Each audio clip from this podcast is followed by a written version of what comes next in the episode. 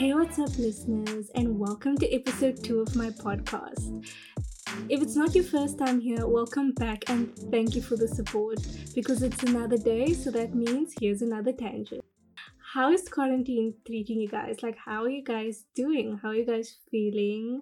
I hope you're drinking your water. I hope you're keeping yourself hydrated, getting sun, getting some sort of exercise. Um, speaking of, two things I need to get off my chest before we get to the recap.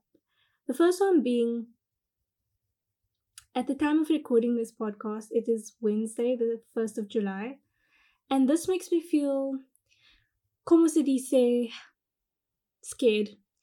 And I know a lot of people will be asking me, why, NJ, why are you scared about the first day of a new month? And to that, I would reply, well, the biggest predictor of future behavior is past behavior.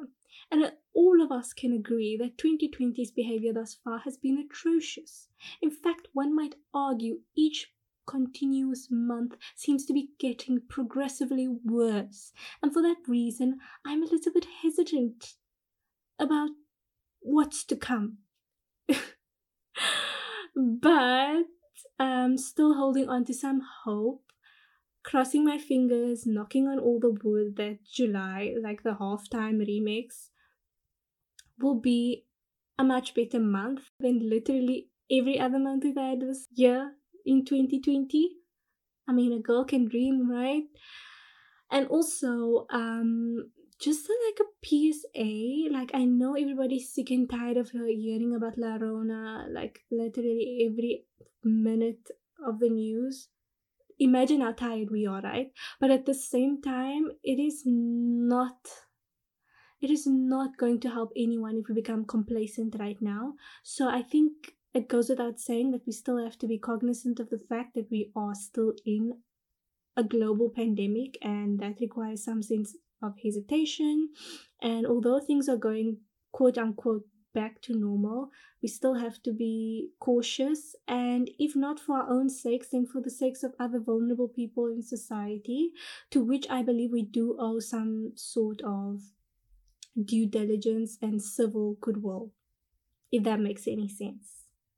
Cool? Cool. So, the next thing that has been occupying my mind lately has been um I think I would call it the cannibalization of the YouTube beauty community. Like it's literally cannibalizing itself once again for the umpteenth time. Who is surprised? Who is surprised? So these grown adults, which I like to call the unholy trinity, Shane Dawson, Jeffree Star, and Tati Westbrooks are at it again, pulling no punches, implicating each other in a lot of mess. And for me, I think the main point of concern is how have we allowed these dysfunctional human beings to go so far and, prog- and progress so well in their careers without any real ramifications for their quote unquote and I hate saying this phrase because it's so overused, but I really can't think of a more all encompassing term to describe them. Problematic personalities. Um does all of the toxic behavior that they've been exp- exhibiting for the last I don't know how however many years that they've been on YouTube has that not been evidence enough that these people shouldn't necessarily be lauded as like the gods of YouTube? Like I don't, I don't know but I guess that's more to like a more of a commentary on society than it is on them that we allowed them to get that far because if it wasn't for the people watching them they wouldn't have had that much success so that's like a whole nother tangent for a whole nother day. But anyway, back to this reheated one year old beef. Um, I, I still don't understand how people are surprised. We black women have been calling them out for ages. And I guess people are either just now waking up to the fact or they're all bored at home and they're just tuning in more to what people have literally been saying for such a long period of time. So and also, like, one fun fact that I just realized when I was thinking about this, and I feel like I'm literally the last unicorn in like a good way, and it was completely unintentional. But I just realized I've never seen a Jeffree Star video. Like, I've never seen a video of him on YouTube. I've never seen a collab that he did with other YouTuber or other brand. Like I've completely managed to dodge that bullet, and it was so funny because in last week's episode we were talking about um, the two girls one cup video, and I asked like the rhetorical question, like if you were a teenager growing up in that time on the internet and you managed to not see that video, like what type of blood sacrifice did you have to make to not come across it? And it's so funny because now I just realized that in this regard, I am one of God's favorite. Don't ask me how it feels. It's like a whole dissertation. I can't get through it in this podcast. But you should guys should definitely check out episode one just for like context and also because it was so much fun. Um so yeah, that's my two cents on on the whole Carmageddon or Dramageddon, like who even comes up with these names, but all I'm saying is that these people should have been been thrown in the trash all of them. Like i know okay like tati is a little less problematic but it's all varying degrees of evil. You know the uh, the age old saying in the animal farm um book all animals are equal but some are more equal than others something like that. It's like a george orwell quote. Well all of these youtubers are evil but some are more evil than others and it's just like a, a sliding scale but they all should be thrown away and it should be like a reset, okay? Give like people like Sis Jackie, like give her some clout. How about that? Um, anyway, on to the topic of why you guys are all here today, the meat and potatoes of this episode. We are going to be talking about episode two of Don't F with Cats. Whew, guys, last week episode last week's episode we left off on such a cliffhanger. Um, it was the actual murder, a literal murder of a human being, and it was so traumatizing. And just before we really, really get into it, I, I just have to say, um, this is now my third time watching this series. The first time I watched it on my own, I was like, oh my gosh, I have to share this with my family. And then I watched it with my family. And then I had to rewatch it again for the episode notes for today's podcast. So basically, I just had to traumatize myself three times for your entertainment pleasure. So show some support to your girl. Like, download, share, and help a girl out because I really went through the most having to rewatch this like several times just to give you guys the content. And you might as well help a girl out. I mean it's only $3.99 so opening scene of episode 2 john is still in his room. Some in the exact same scene of last episode watching the video that is called one lunatic one ice pick and i mean homeboy John Green is traumatized. He says there's this one quote where he says I had to keep on watching it like 20 times and even then I still couldn't believe that what I was watching was real. So it's like so horrific, so traumatizing that the actual video itself like you couldn't comprehend it and you couldn't make sense of it even though your eyes were telling you that you were seeing something but you your mind just didn't want to interpret as reality. So anyway, homeboy John Green, and I will call him like one of the MVPs of this entire series, sends this video to Deanna. Obviously, Deanna sees it, has the same reaction that any decent human being would have to seeing a murder video. Um, she's completely rattled, she's shook, and then they go on to do obviously what they do best super sleuthing trying to figure out who made this video, where was this video made, and how long it's been since this video was made and uploaded. So, there's a song playing in the background of this movie showing not a movie, oh my god, this horrible killing video. There's a background song which they identify as True Faith by some popular American band and while the Deanna is like listening to the music in the background, she's like, hmm, I know the song, it's quite a popular song, but why does it just like ring a bell in my psyche? And then she like puts two and two together. She's like, hey, wait on a second. Clout Chaser actually uses the song quite often in his background mu- in like for his background music in his online YouTube montages to himself, like his fake fan accounts on YouTube where he uploads montages of himself and he uses he uses that song a lot. So already just by this small clue, John and Deanna are like completely convinced that Clout Chaser, the same one that's killed several kittens and cats, is also the person who is behind the killing of this innocent victim in the one lunatic one ice pick video. So already we know as the viewer as well, we're like, hmm, 99% sure it's probably Clout Chaser because obviously who else would it be?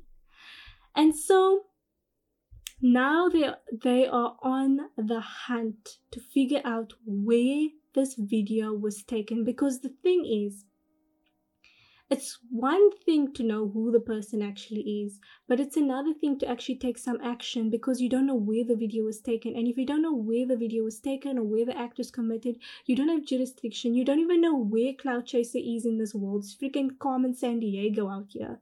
So they go on like this manhunt once again to try to figure out where the video was taken. And like this part of the series is what really enthralls me. It's like how many things people can actually find out about you and about your life just from your internet profile is insane. It's quite insane. And like the genius minds of John and Deanna working together in like this awesome coalition is just like please sign these people up for the FBI, the CIA, whatever needs to be done.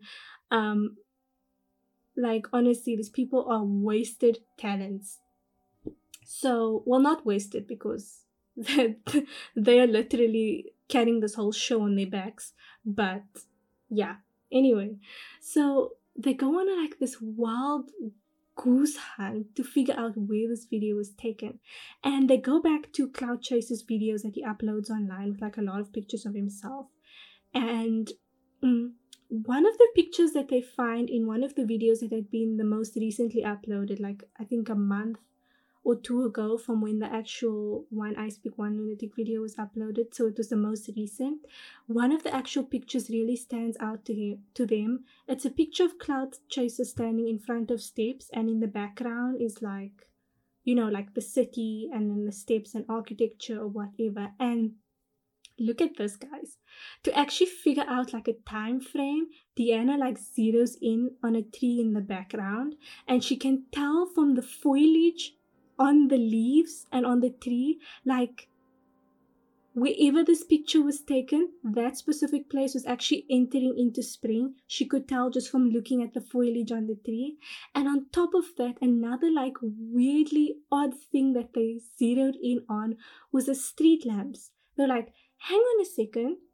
The original street lamps when we found and this goes back to episode one um in Etobicoke that was in Toronto, those street lights were different to the street lights that we see in this picture of, of him in this YouTube video. So then they go Google different street lights in Canada, and it's amazing that Canadians have different like street lights designs for different um, provinces, or I don't know if you call them provinces or states, but like the street lights are different, and specifically Montreal has very specific black street lights and easily identifiable. So just from that little pieces of clues alone, they end up putting two and two together and like, hmm, this dude is probably in Montreal. So guess what they do? They go to once like okay, maybe I should say there's three MVPs of this episode. The first one is Deanna, the second one is John, and the third one is Google Maps Street Views, and that is not in any order of importance, honestly. So they go, so John and Deanna go back on Google Street Map, Google Maps Street View, and they go down every single street of Montreal. Like I've never been to Canada, definitely never been to Montreal before. Don't know how big it is, but I can only imagine the time consuming energy exertion it takes to go down every single street of an area, even if it's a small town or whatever. Like, it just must be so crazy that they did all of that and they eventually find the exact steps that Clout Chaser was sitting on, standing next to, sorry, in the picture he uploaded on YouTube. And that actually turns out to be a university in Montreal. And they're like, look, we don't know a lot of things, but what we do know is that about approximately two months prior to the uploading of the murder video called One Lunatic, One Ice Pick, Clout Chaser was in Montreal. And so they find jurisdiction. How interesting was that? How interesting was that? Anyway, in the meantime, in Montreal, what ends up happening is a janitor who works at this apartment building complex. You know, he's doing his janitorial duties, I suppose, going to the back, taking out the trash, whatever that may be. He comes across this odd looking old travel suitcase and he just sees like what he describes as like maggots coming out of the suitcase and like a horrendous smell. So this janitor was not playing any games. He wasted no honey time. He wasted no time, honey. He was like, Hugo, tell the police. So he calls the police and this is where we're introduced to Detective Claudette. She's a Montreal detective, and just keep that in mind. So Detective Claudette comes with the other police and detective friends, and then they, you know, they do what police do. They set up the red tape and they investigate the case. So they open the suitcase, and inside the suitcase they find a white male torso. No head, no arms, no legs, just the torso. And on top of that, the torso had been punctured several times, like several puncture wounds in the torso. So already the viewers know that okay, clearly this is the body of the person that Clout Chaser killed in this video, one lunatic, one ice pick. Obviously, this has to be the victim. But does Detective Claudette know that? No. Does she care to investigate further? No. All she does is that she sees the body. She's like, hmm, okay. Then they go through the trash and they find more things inside of the trash. There's obviously a lot of blood. Ugh, it's just it's horrific, guys. It's like I'm going, like I'm re reliving, watching it again, and I'm just getting like re traumatized all over again. So she goes to the trash. She finds other things. She finds a dead puppy, a dead black and white puppy in the trash bags opposite where the suitcase was found. Um, she finds old an old blanket that is soaking in blood. She finds a poster of a movie called Casablanca.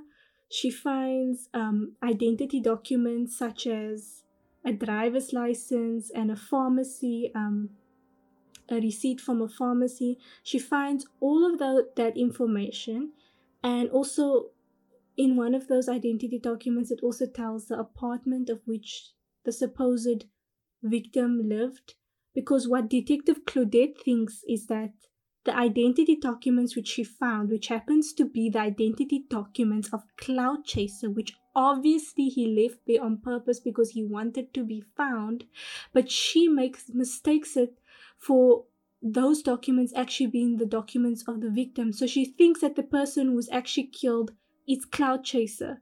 And the whole time I'm watching it, I'm just like, oh my god, like, please, please, please don't let this go where I think it's going.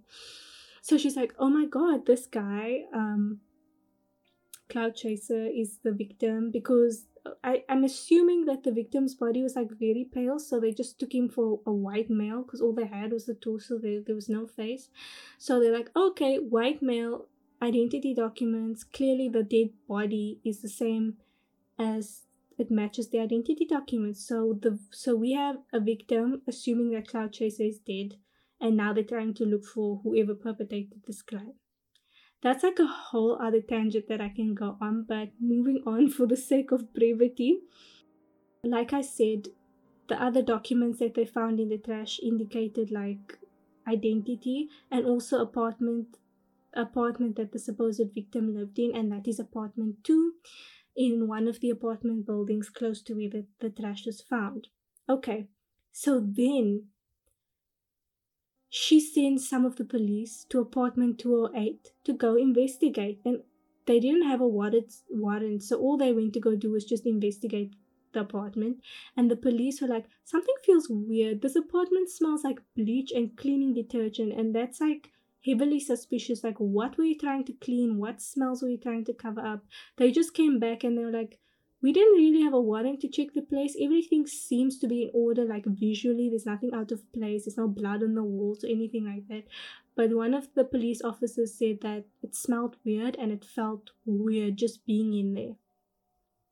And so we cut to the next scene and we introduced to Detective Antonio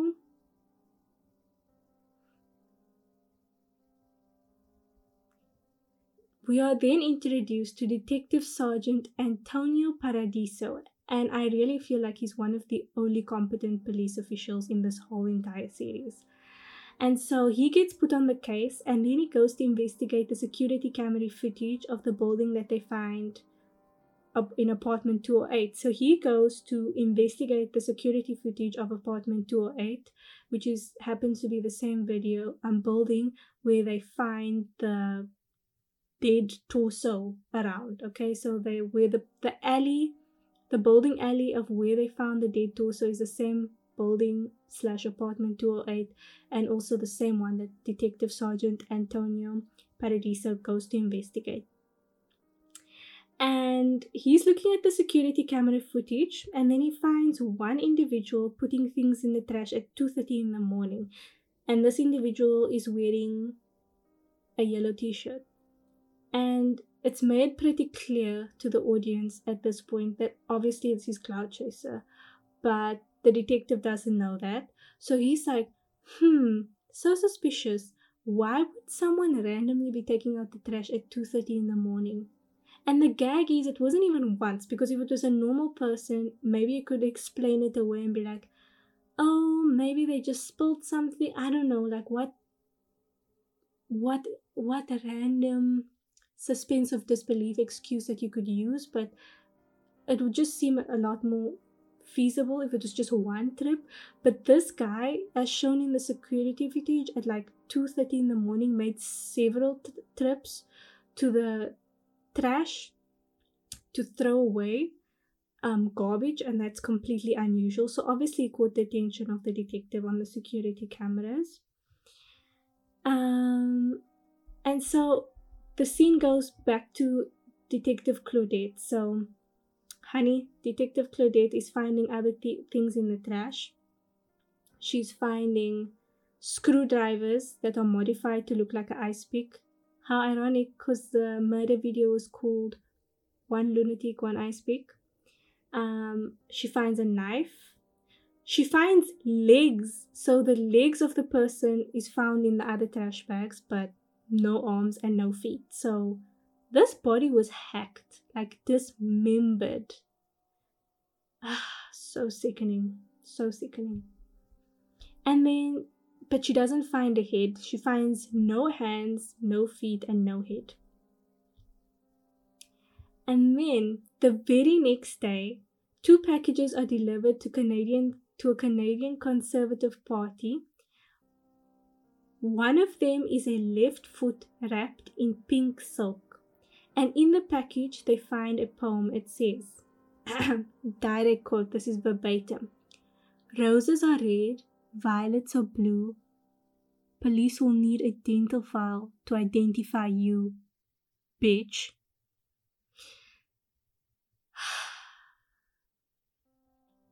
So obviously, Clout Chaser wrote that note, that tacky.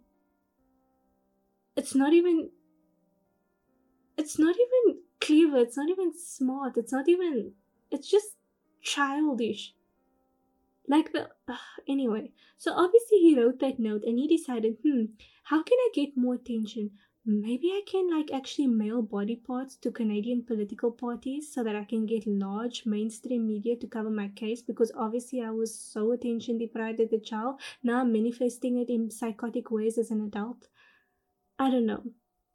So by this point, the news gets back to the Motley Facebook crew of Deanna and John Green, and they find like, oh my goodness, they actually found the body. The person that we saw on the video being killed, they actually found the body. So, and they found the body in Montreal. So our investigation was correct. Like we were on the money with this thing, and had the Montreal police just listened to us, because we tried to contact them. Obviously, Deanna and John Gray tried to contact the Montreal police. Obviously, they contacted the Toronto police, trying to give them all the information, be like, listen, we have a suspected killer in your jurisdiction. We have all the receipts. Do something, please, before he does this to someone else. But did the police want to listen? No. Did they even get back into contact with him? No. But imagine how tired we are. Hmm.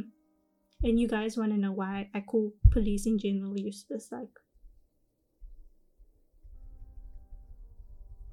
so anyway, um, Deanna is like having to have this like weird existential crisis because she's like, obviously this is like a major attention grab, like mailing things to politicians and she she kind of sort of blames herself for feeding into his ego and making him creating the monster that he's become. She feels like if they hadn't to be so gung-ho about finding him for the kitten killings that he wouldn't have gone to the next step of actually killing a human being.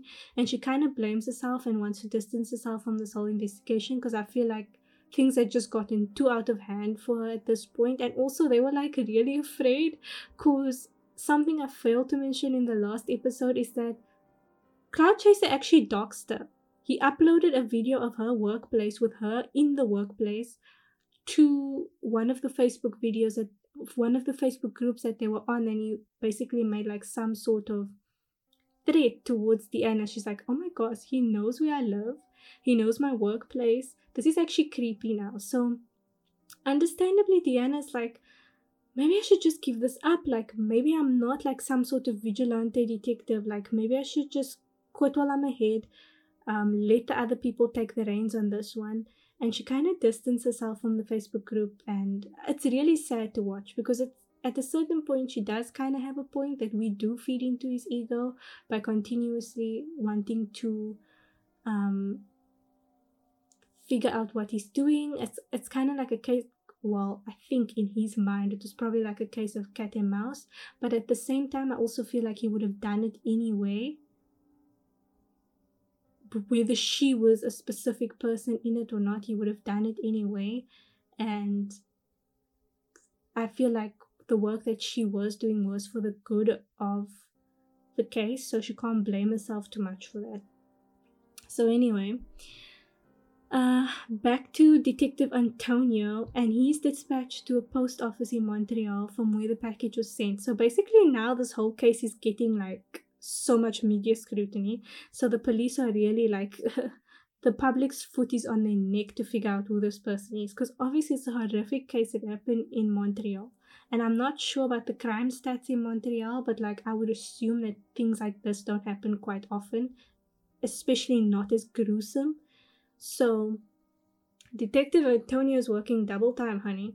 And so he immediately gets dispatched to a post office in Montreal to figure out where the package came from. And they find out that it actually came from a um, pharmacy, I guess, in, in Montreal, in Canada. They have like post offices and pharmacies in the same place. So it came from a pharmacy. And so then he goes to this pharmacy he goes to the CCC, he goes to the CCT footage of this pharmacy, and lo and behold, who does he find? Who does he find? Who does he find? Obviously, he finds Clout Chaser. Like, what do you expect? I mean, this man was dying to be found. He did everything so in like so in in the open like he wanted to be found he was he was probably sitting at home rejoicing in all of this attention when it was coming to him. And so, one interesting fact that Detective Antonio does find out is that actually Clout Chaser actually sent more than one package on that specific day, and you can see in the CCTV footage he's holding two packages. And then on the very next day, we found out that guess what? It wasn't only the Conservative Party that was lucky enough to get a postage from Clout Chaser. It was also the Liberal Party in Canada. And guess who pops up on the screen, guys? I was like so shook. It's like at that time he wasn't like the Prime Minister, but it's current the current Prime Minister of Canada, Justin Trudeau. And I'm like, oh my god. So I saw his face pop up and I was like this is so weird to see him in this documentary and he's just talking and saying like i don't know why anyone would think um it would be an appropriate thing to send the liberal party like a, a right hand or of a dead body. Like a, like what did we ever do to deserve this? And i'm like excuse me clout chaser you you better leave justin alone. That's like leave leave Justin alone. That's like where I drew the line. I mean, obviously, I've drawn the line long ago, but you guys know what I mean. So, anyway, he sends a package to the Canadian Liberal Party, and soon after, the police finally have officially identified CC as the main culprit. Like, finally, they put two and two together. They're like, this dead torso of this body, mm, it's not actually the victim, it's the actual culprit. So they finally identify him as the male culprit. They go to the news, they put his name out there. They're like, We're looking for this man who is the main suspect in this murder case. And they put his face up there. And then the scene cuts to his mother. And I'm just like, Whatever delusion juice this boy was drinking, he clearly got it from his mother because his mother is just as or if not more delusional than he is, which really it's like surpassing any barometer that I thought that could be out there. So obviously the police come to a home. They're like, We suspect that your child is a murder suspect. And she's like, Oh, my son? He would never do that. He wouldn't. He would never. He would never kill someone. And like, um, okay.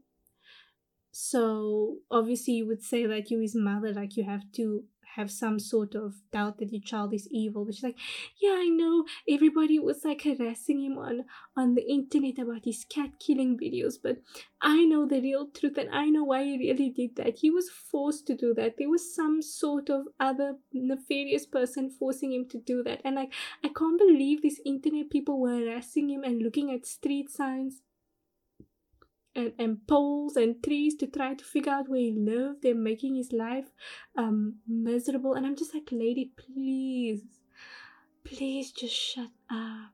Like i know he's your son but to what point do you not recognize that he's actually psychotic? Like honestly Ugh, anyway that was just a whole mess for me. Obviously she's the one who raised him so what more do we expect? It's like obviously that's his mother. You just take a look at it, take one glance at her. Obviously, that's a mother. Clearly, this is a woman that's never raised a hand to discipline him in her life, that's given him probably everything he ever wanted, never said no to him, and then created this psychotic megalomaniac that we have on our hands today. So I don't know what I expected. Like, really, it's just an L for myself because I shouldn't have expected anything else anyway. So uh,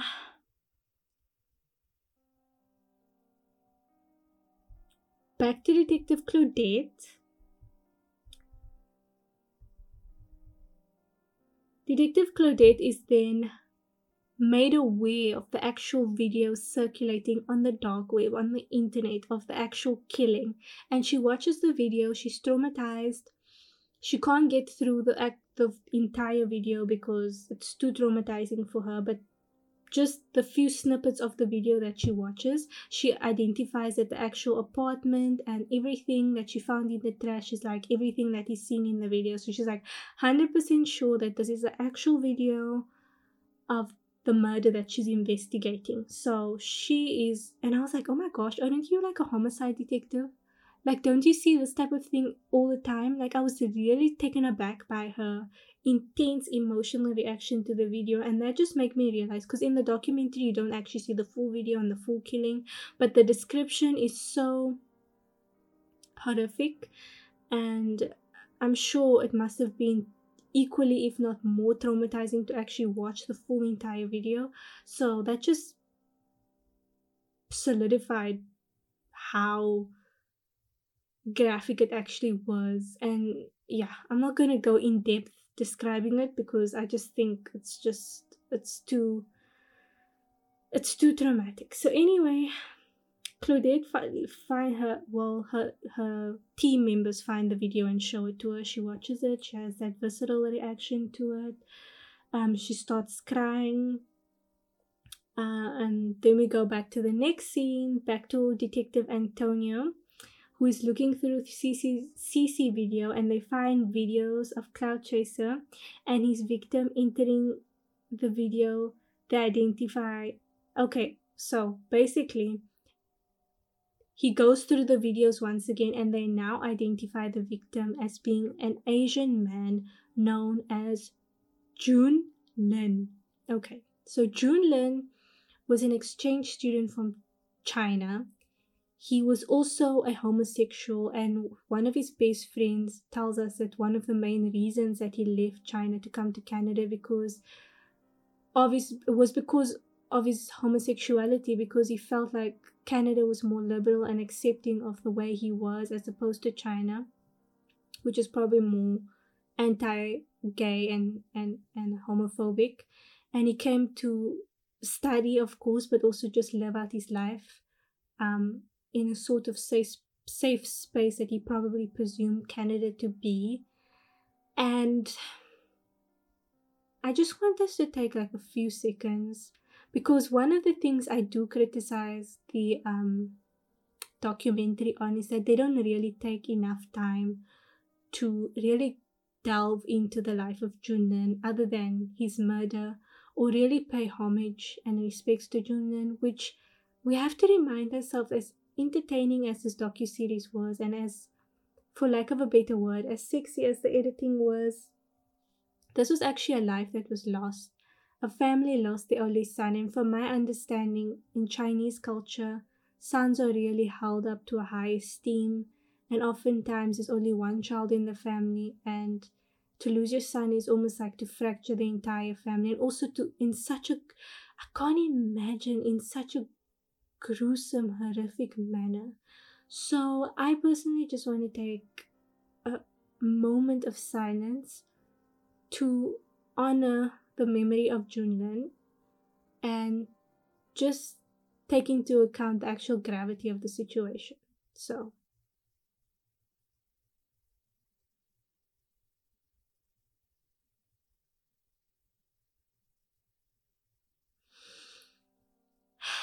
So, yes, ladies and gentlemen, um, it's really horrific. And now Deanna, after taking a long break, is convinced by John and other members of the group to get back on the case because one of the key things that the police can't seem to figure out and everyone else can't seem to figure out is how Clout Chaser actually got into contact with Jun Lin and how he actually lured him in to commit this horrific crime. And so, you know, our our our crew goes to doing what they do best and they try to track down the the way that clout chaser actually got hold of a puppy is very interesting so they knew that he must have gotten the puppy from somewhere and then and they knew obviously also had to get it very quick so they went to go scour this website called Craigslist for any advertisements that anyone would have posted for a puppy. And then on such minor details such as spelling errors, typing, like language placement.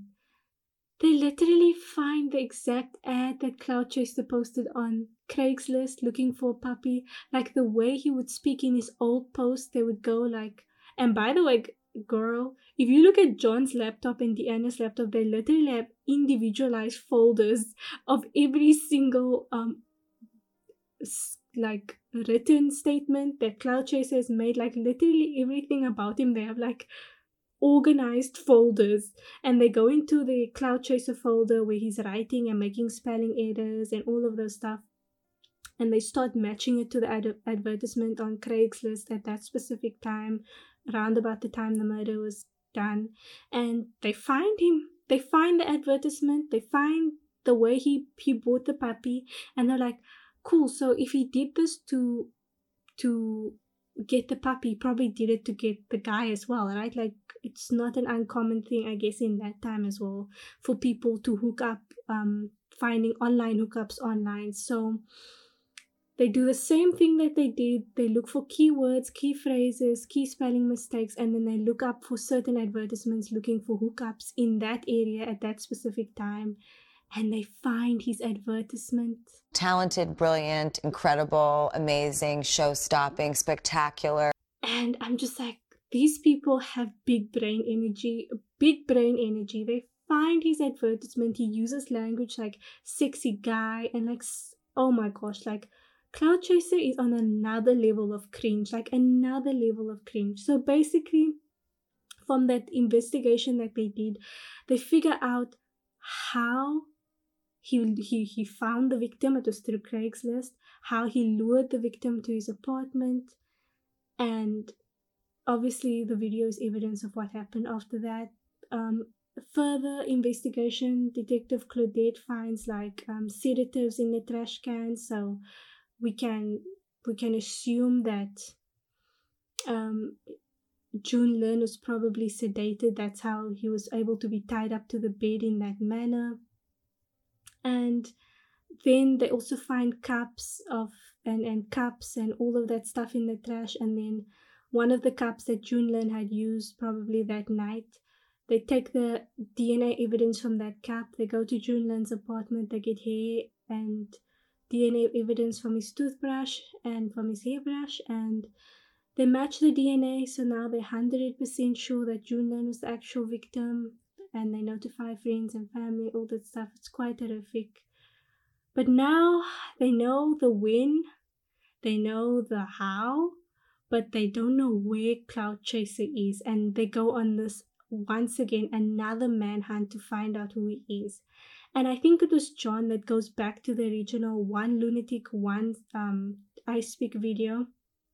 And he goes to look at it and he sees the poster once again. It's like very oddly placed in the video. It's almost as if it wanted to be on display. And he goes to Casablanca and he's thinking, like, someone tells him, like, you know, the op- opening scene in the movie Casablanca is that they're talking about going to Paris, to France. And then they put two and two together. And now they are on a manhunt to find Clout Chaser and they're almost certain that Clout Chaser has gone international and taken his debauchery to France. And so that is the cliffhanger we are left on. Will they catch him on time before he gets to France? What's going to happen in the next episode? Will they catch him at all? All this and more is to be discovered on next week's episode. And honey, whew, I must say, one thing that these editors do know is how to keep you hooked. And I don't know, this episode was just a lot to take, but we've come to an end. That's all for today's episode, guys. Once again, if you liked it, please share, give it a like, follow. This podcast will be available on all places where podcasts are found eventually. and once again, guys, be sweet and stay safe. Bye.